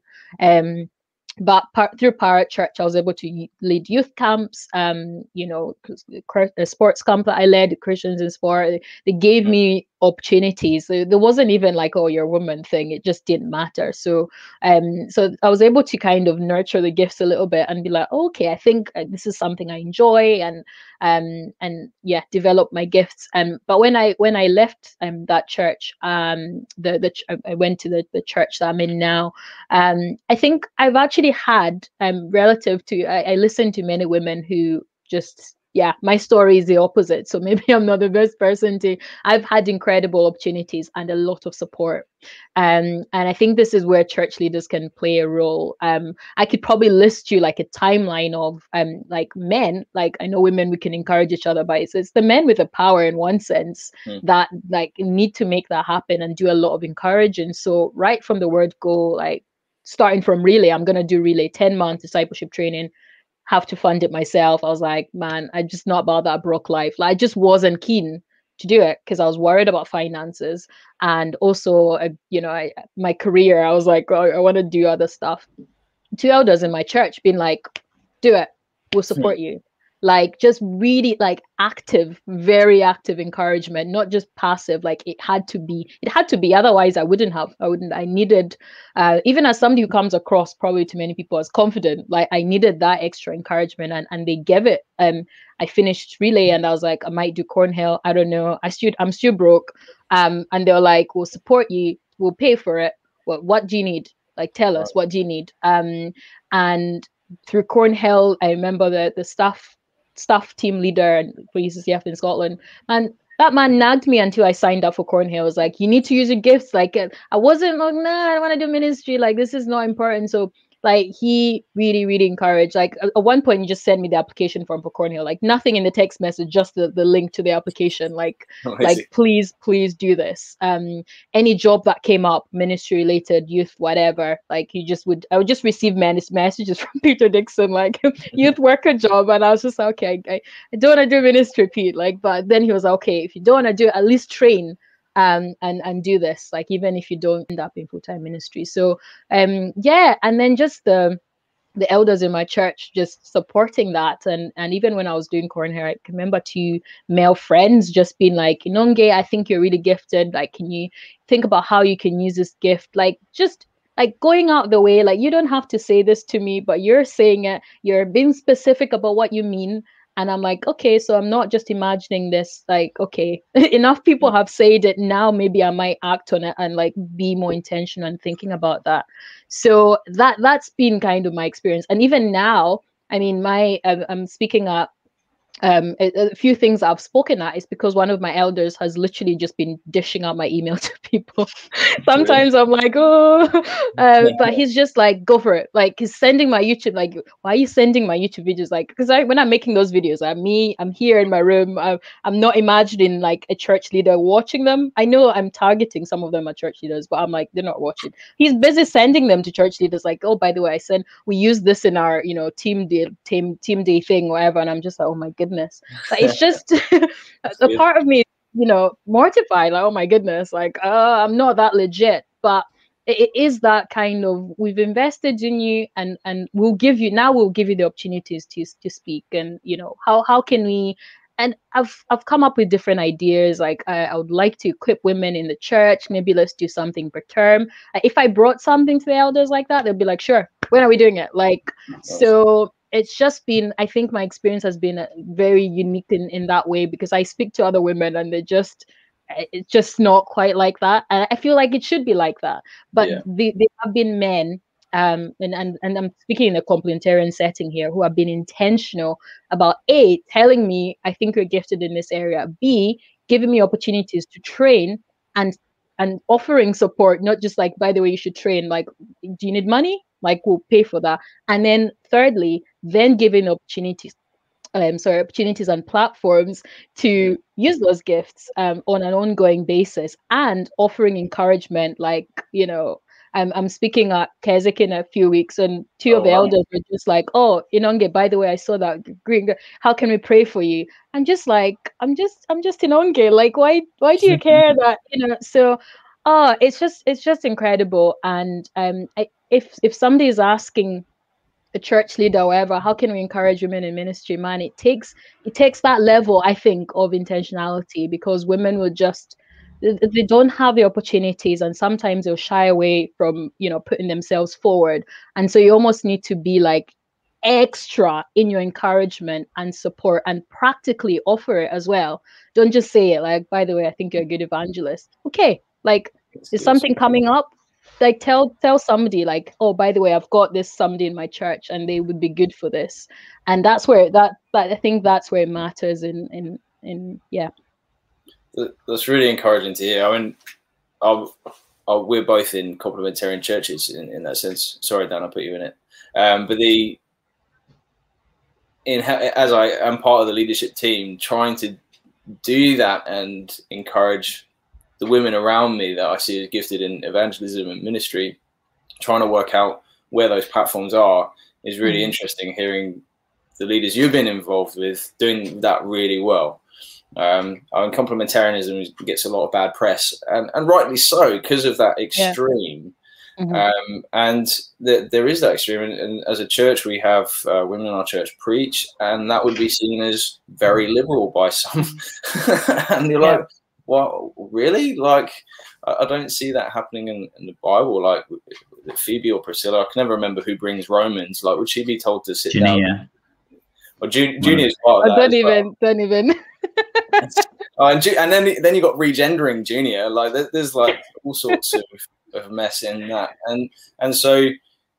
I, I, that kind of leads into the, the question that um, Rebecca has asked, like, do you, do you have any sort of have you had that kind of response to you, where it's been like, why do you have this platform? Um, or, I'll just be interested to, to what you have to say to those who oppose women in ministry. Um, mm-hmm. I would have quite a bit to say, but I'd just be interested yeah. in your voices. Yeah. Um, I think I think it has maybe not happened as as much recently. I, I don't know. I just um I just in, inhabit different. I think because I'm not in ministry. I think people that it would be interesting to see somebody in ministry, women in ministry, answering that question because right. I think their experience is quite different because they're they're in these spaces a lot more with with men and you know like the, the men I interact with are like my elders and they're like they're like they're like my pals. Like if you look how the elders they're really chill. Like people are like, is that you out there? Really? It's like it's, chill, it's vibing. And um, so you know, but if I was maybe a, a you know in full time ministry and I was going to a conference and I was surrounded, but like I don't know what that experience would be. So I I think they would maybe have a lot more insight into you know the you know the side eye people give you should you do you even belong here? Um but because i don't because i'm not in ministry i don't really inhabit those. I mean i went to a pastors conference in two years ago. Like it's not just pastors but people in ministry. Um and yeah like i wasn't even in ministry. People like so what do you do? And i'm like i work for macmillan. Like like why are you here? Um but but even then i just stayed with my you know people that I knew and, and things like that. So um what I would say maybe to people in the past that would, you know, were not willing to kind of kind of give me the opportunities. I I think the the the the gifts of the the gifts of the spirit, um, including the teaching gifts, are, are given to, to to men and women. Yeah. Um, now, you know, when I say I hold to a complementarian view, like there's a there's a kind of complementarianism that is like you could call it Christian patriarchy, where they see um, men as ontological leaders and women as ontologically submissive. And so th- it's the kind of space where, you know, when they get to the passage about, um, you know, wives submit to husbands, are like, what should we say to the single people? And the answer is nothing. Like they're submitting to nobody. like, but they'll come to the conclusion, well, submit to all men. Like if you're in a meeting, if you're on a church team, then, you know, you should have a posture, let the men lead because, you know, you're starting from a wrong place. Like it's something that's ontological, but actually, if you, if you see um, if you see it as something that's like purely functional, I don't even, I'm not even convinced. Maybe I need to do more thinking on this. Like, it doesn't even elaborate on. It's just, it's not like you know, you know, women or wives submit to husbands or whatever because you know men are better leaders or whatever. Like all those things that are kind of said. I'm like, like scripture is silent on that you're just you're just saying stuff now. So i, I think we need to throw some of those uh, i would say cultural baggage away and actually go back to what does it actually just say and what does it not say? Um, and and i and i think there's there's um yeah the, there's a way in which um you know the, the there's qualifications for for elders. Um i i believe that you know those are uh, a male. But then, you know, there are different ways in which um, women can serve in leadership um, yeah. w- without conflicting with that. So um, I think asking the question, where is your heart in this? Because the way some of this dialogue goes, you're convinced some people are just convinced they, they just want to cling to power. They're just, it's all about, you know, just always having conversations about women can or can't do um but if you have a heart of like how are we going to serve the lord better how can we um preach the gospel better um men and women i think that having that different kind of disposition frames a conversation in a different way because then you're not obsessed about you know where's the line? What can we get away with or not get away with? It like you you're you're you're thinking about how can you include how can you include women? It becomes more of that kind of conversation. And i think um you know I, I know people in my church who fall differently on this. They, might not even agree with what i just said but i get the sense in the, the way the elders handle it. They're always thinking of ways in which how can we include women? Not in a mm. You know patronizing sort of way you know. my pastor was having this conversation with me like how can we use your gifts even more? Rather than what can you not do? Like can we just keep adding a list of things that you shouldn't do? Um and and i think genuinely if they had their way we'd probably they would probably be women be able to do a lot more than maybe they do in my church at the moment. Um so but but they have a heart the, I, I get the sense of god that like heart of humility and heart for for serving and, and encouraging the whole body and recognizing that we just need men and women. And that's part of like, I think what complementarianism should be. And the beauty of that is we should uh, work together for the good of the church and, and use the gifts. There's nothing in there that says the gifts of teaching or whatever um, are it, I, I, don't know people say ridiculous things like well you can you can you can teach your children but only like you know certain below a certain age and like and then it just becomes now you're just making stuff up you know yeah. so once they get to seven, you can't you can't teach them. yeah, they're too yeah. advanced for that. Yeah, that's where where do you stop? Um, so I'm I'm still working out my theology on on this on this whole issue, but um, and and it's something I hold again loosely. So you know, I've, I think I'm surrounded by more egalitarian friends than than mm-hmm. complementarian ones. So um, so it's an it's an interesting one, and and and I just don't think it's something to disfellowship over. Um, I like it's, it's, it's an important issue in the sense that it's good to know what you believe and why because it probably shapes what kind of church you go to but secondary issue in that i'm like I just don't even waste so much energy having those debates because I'm just like, guys, I live in a secular country. Like, people need to hear about Jesus. This is honestly the list of my problems right now. Um, when, yeah, it just isn't priority on my list. That's great. Dan, you, you lent in. I, I thought you were you were preparing for another question. No, no. I think, um, yeah, I think that I think views of complementarianism are so um,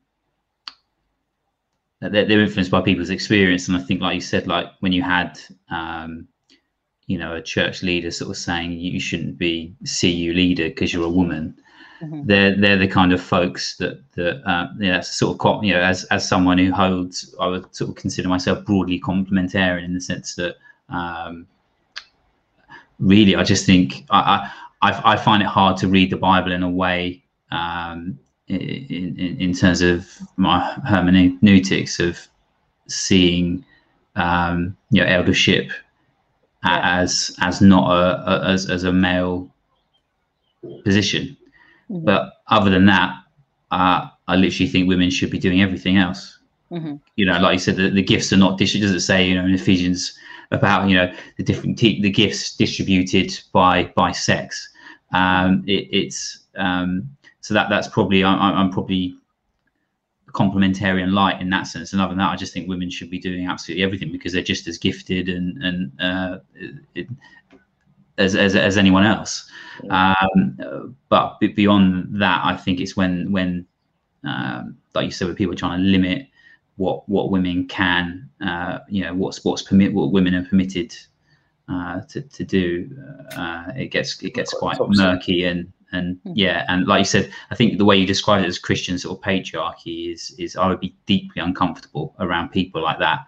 Um, it's not not not probably a church I would I would feel comfortable being part of.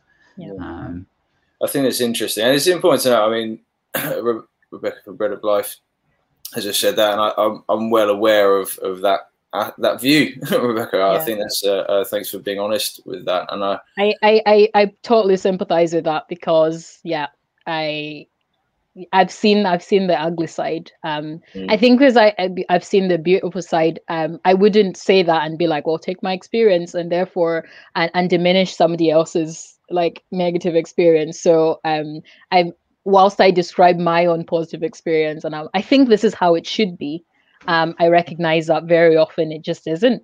Um, yeah. And I, I, personally know many women in that kind of situation. So um, yeah, I hear you, and yeah, it's sad that that that's the case. I think think on that is this definitely seems to be a reckoning, at least within complementarian circles. At least if to be wary of how much I read on Twitter, but there, there's definitely this conversation raising its head with how uh, people like Beth Moore's been treated, and that kind of conversation. Uh, surprised it's taken this long mm-hmm. for for that to be rooted out as an unbib- unbiblical position to only have women able to teach in as the setting of only women, and uh, the, the that is still being defended and fought over is is infuriating Mm-hmm. Um, so odd. Imagine it is odd. I've learned so much. Just, so, so I can't. I can't imagine. It feels so foreign to me saying that yeah. you know women can only can only teach other women. Yeah. I just it just it just strikes me as just deeply odd. Like you wouldn't. What other context would you have that? Like yeah. it's it's such it's such an odd view. Like of course, like I'm learning from you now. Like, yeah. like should this be? You know, some complementarians might have a problem with with this now. You know. Yeah. how, are you teaching us? yeah. How did my mum teach me? I like when I like it's, it's a bit bizarre, and, and I think just following on from the, the, the other question on this, and it kind of leads into. I realize I haven't asked you how long you have Inonge. We usually aim for an hour and a half. We're almost there. Do you have time for a few more questions? Yeah. Yeah. Yeah. Cool. Um, the question is. Uh, do you think churches who deny women leadership are unhealthy? Is it a sign of an unhealthy church? Uh, I would argue yes. Um, I, just just on this point, it's brought something. I've, I've been reading Church Called Tov by a guy named Scot McKnight, and I'd highly recommend it. But he he had a quote that stuck in my mind: is that the the toxicity of a church can be measured by how it treats its women.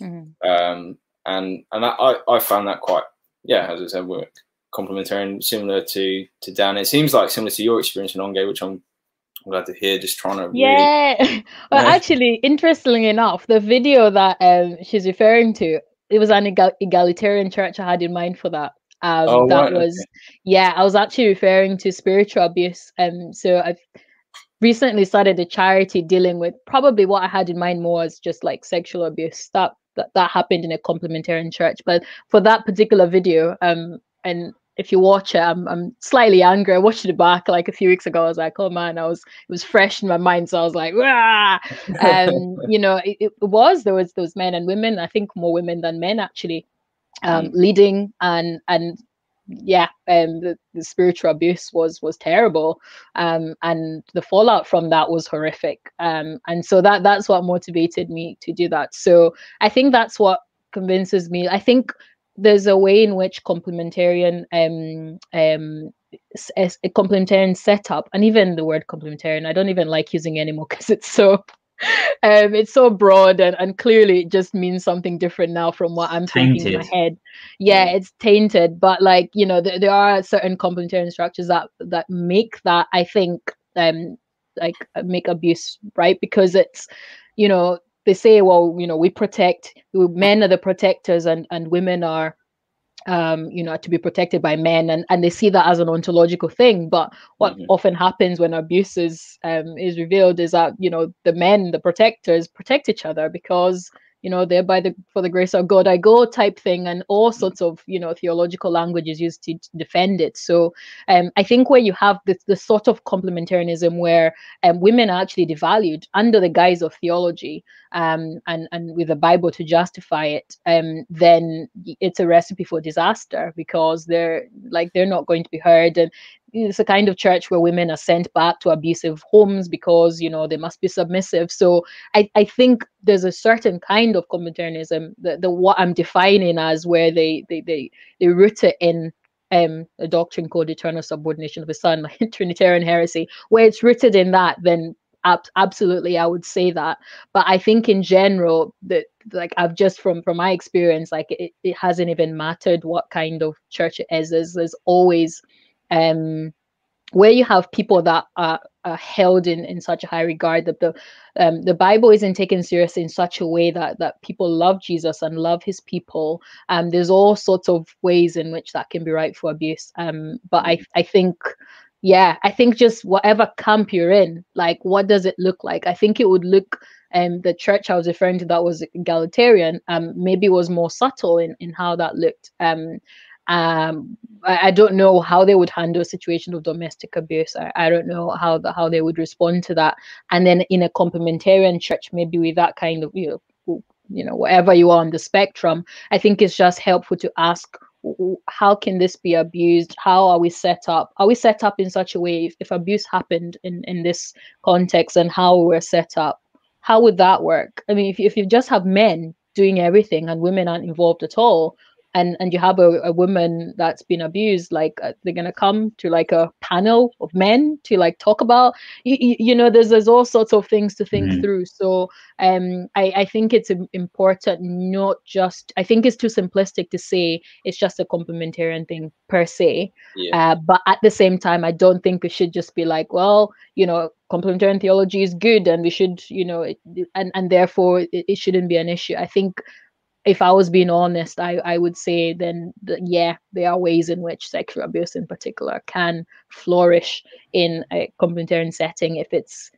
if it's set up in a certain way, even if it's not, even if it's well set up, you know, and that's another uh, in, in, defense of, of, of complementarianism in a sense, it's not it's not always just complementarianism or egalitarianism. It's more about um, the the individual's view of leadership as well as a leader, what it, yeah, an authoritarian leadership. Yeah. You can have an authoritarian leader in an egalitarian yep. church yeah. uh, as much as you can get one in a in a complementarian church. And I think when you have that structure where um, and I've seen this a lot in Pentecostal church.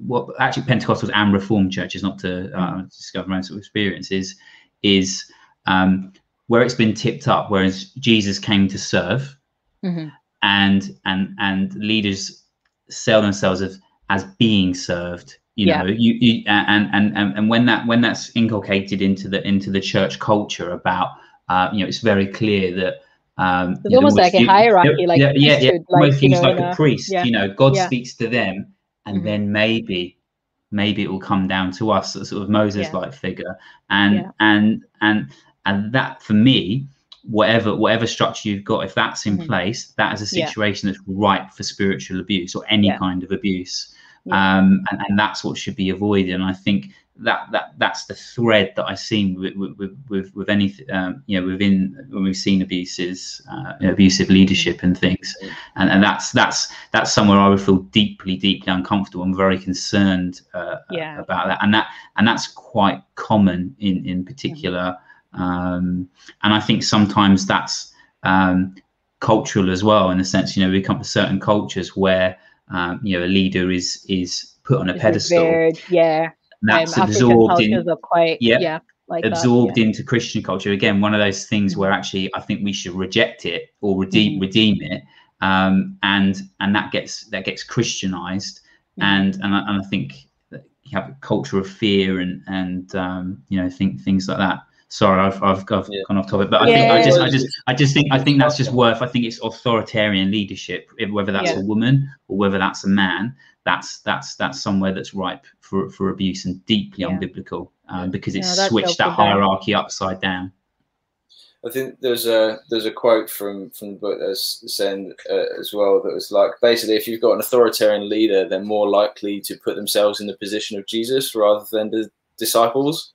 So they'll they'll be like, I'm, I'm the David, I'm the Moses, I'm the Jesus figure, rather than I'm the people of God, I'm the disciples, I'm I'm the one that keeps denying Christ by accident or on purpose because I'm scared or like, and, and yeah, it's such a necessary aspect of finding a leader who Mm. fits the bill. Like, the, the, what the Bible says. I was, I was having this conversation with somebody. I think um just coming back to the complementarianism thing, one of one of the reasons um maybe it like general broad evan- evangelicalism is the kind of leaders um the kind of leaders that we have promoted and revered like in our bid for expository teaching um you know skilled orators and and we've kind of abandoned that you know biblical description of like the qualifications around doesn't it? Like most of those things i think one one thing says able to teach. Everything else is like character yeah. stuff. Yeah. Gentleness and humility and self-sacrifice and all of those things. So i think what you say there dan about like authority is like okay if if, if they are like that anyway regardless of what context then yeah you've got a recipe for disaster there and, and spiritual abuse. I, I always think, would they wash your feet? That, that the, the, Yeah. the, the test. Like, can you imagine if you're at a church? Can you imagine would would, you know would the would the pastor wash your feet? Yeah. Jesus would wash his, his his followers' feet. And if you can imagine, a lot of church, I think it's the opposite. yeah I think Yeah. that I think the pastor would have his feet washed by the by the congregation. I don't think he would ever touch the congregation's feet. Mm. And for me, that's that that sort of test that that that, Mm. that test of humility. Would they wash your feet? Can you imagine your part uh, the person you want to be an elder or a pastor washing your feet? Mm. If you can't, that's probably the wrong person. For me, that their ability to teach is can is is, is always subsumed by humility. You know. Um, Yeah, I, I want. I do.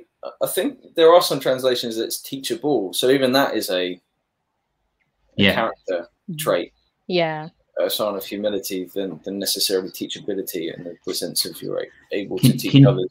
Can you imagine Mark Driscoll washing someone's feet?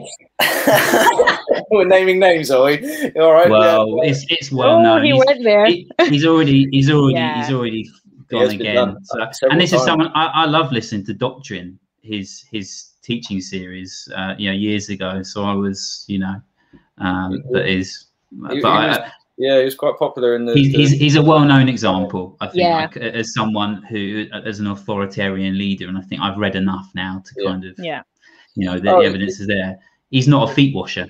yeah, well, it's the, the circles we swam in down when we were. should put that he he's was- not a feet washer He's not a yeah, feet when, washer. when when he was big, it was also Bill Harding was in the the like the, the Bill Hybels book on leadership that was very Yeah. much out of business and organizational structures rather than out of a servant heart that builds Mhm. others up, that seeks all those things. I mean, there's so, so many examples in, in Inonge of, of your own experience of, of how any leader should be leading. Like, oh, here's, I can see your gifts.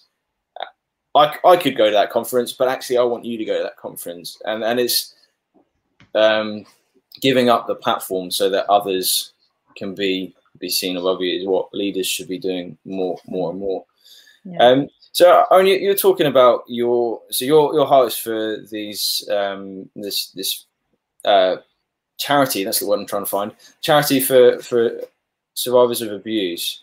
Tell, tell us a bit. Plug plug away. Like, what what is this charity? What are you doing with it? And um, how can people find it, support it, get on board with it? Um, and then we'll we'll close off with our, our last question after that. Yeah. Um, yeah, so it is called Restored Hope Zambia. Um, so it's a charity that's going to be working in Zambia, like surprise, um, to support survivors of, of church abuse. So it's quite quite specific, um, thinking there of like clergy abuse.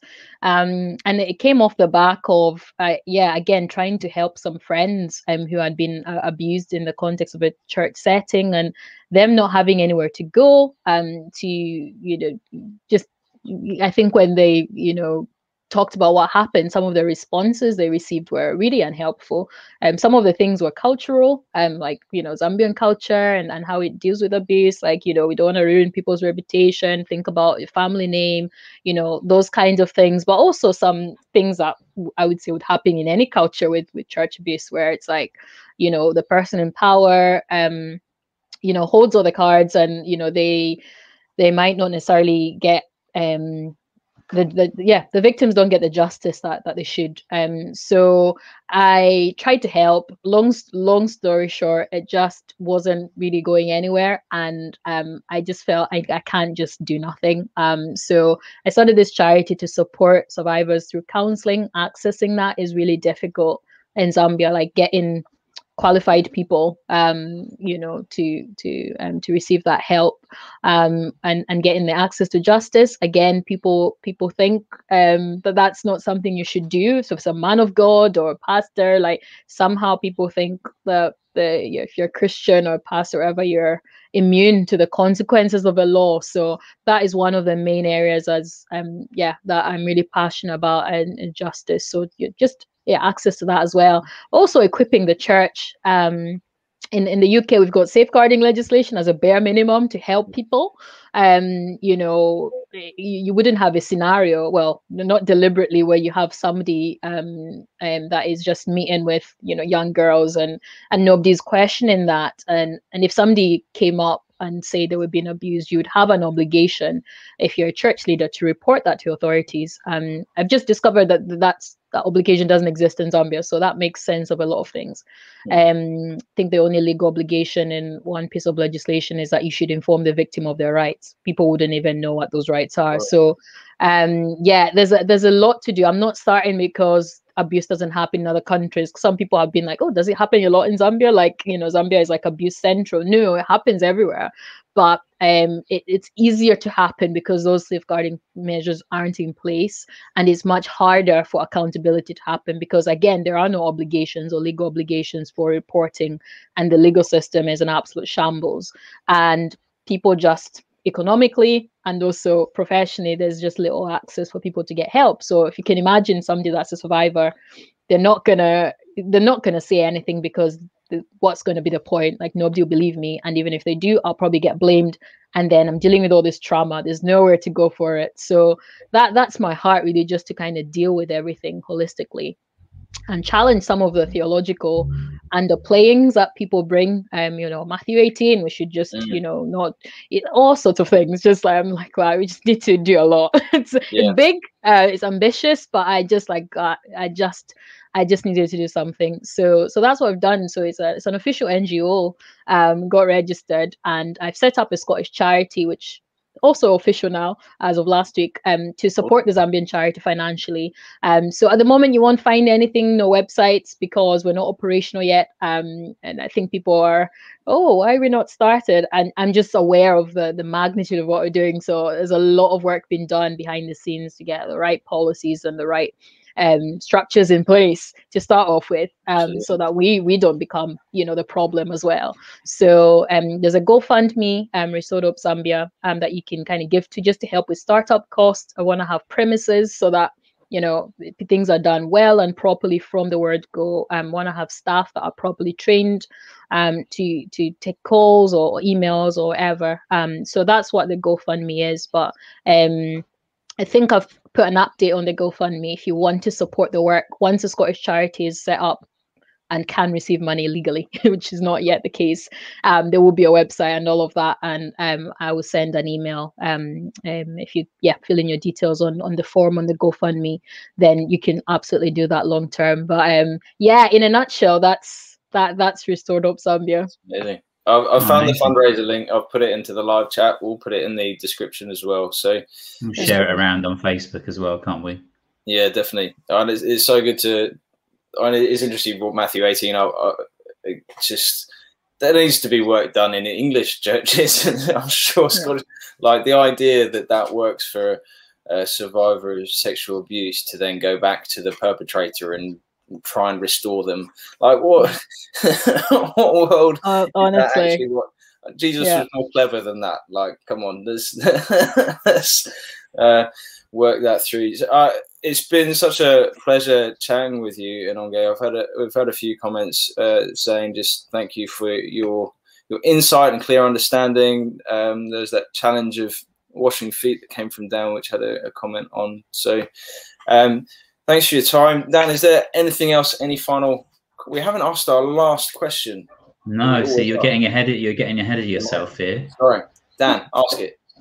Well, I was just going to say what we, we, we always like to ask. We're both uh, sort of vociferous readers, so uh, and uh, we hope people listen. We, Christians should read books, as you know, read yeah. the Bible, but also read books. So we always we always like to get recommendations from our, our people interviewing, just uh, maybe a, a, book or two that they they think that um, Christians should read, and maybe uh, someone uh, that maybe they haven't heard of who they should check out and find out find out more about.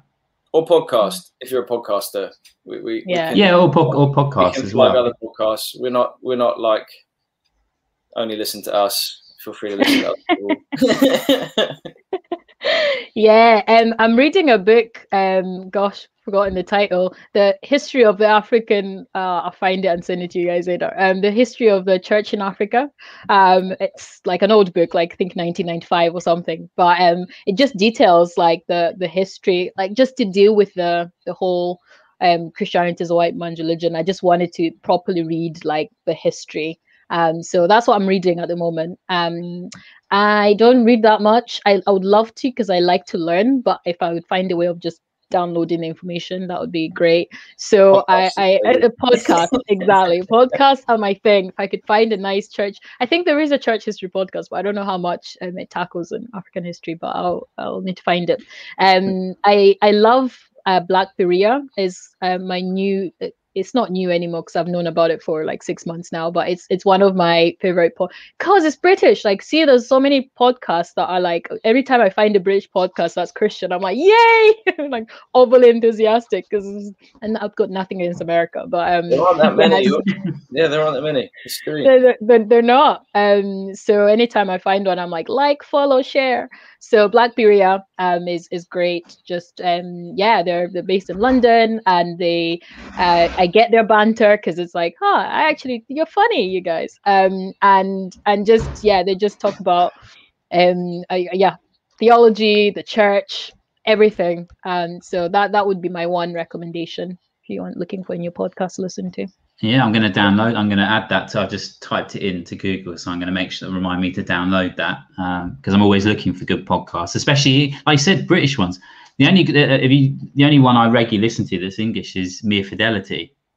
That's pretty good. But that's, but, then that's, but that's got that's half. That's only half English, it's, really. It's half yeah. English. You've got Speak Life. Speak Life. Speak Life. Yeah. Speak Life is very good. Speak Life yeah. is very good. Have you Inonge? Have you read? Have you uh, come across uh, Vince Bantu's book, A Multitude of All Peoples? Uh, I think I've saved it in a folder where I've taken screenshots of books I should buy.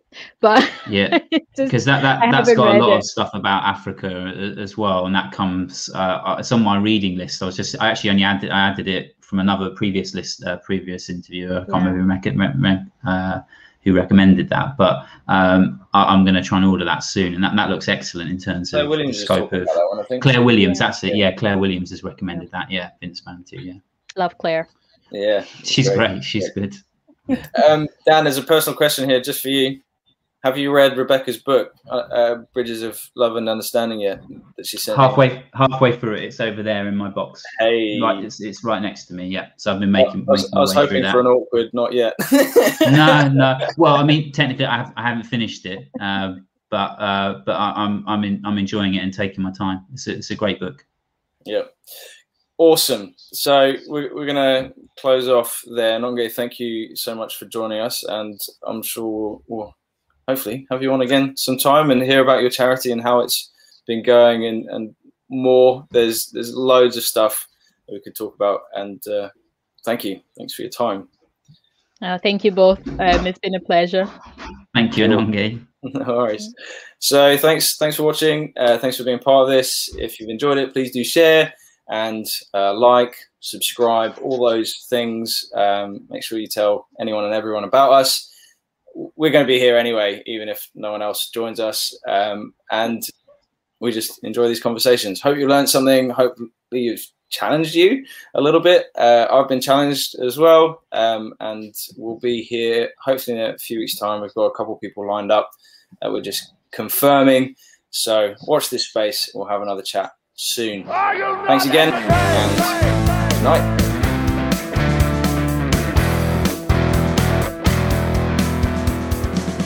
Thank you for listening, and we hope you enjoyed the show. If you like what you hear, please do give us a subscribe on YouTube or follow us on any of the social media out there and give us feedback. Get in touch, let us know what you think. If you really enjoyed the content and want to support it, find us on patreon.com.